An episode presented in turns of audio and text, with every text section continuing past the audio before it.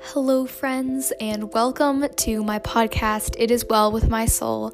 My name is Annalise, and I am so excited to lead you on this journey.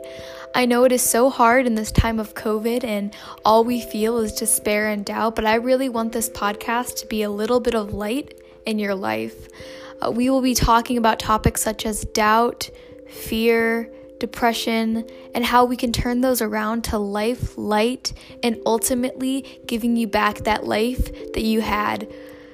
I really am excited to share with you my passion and love for Jesus and how he has gotten me through a lot of hard times.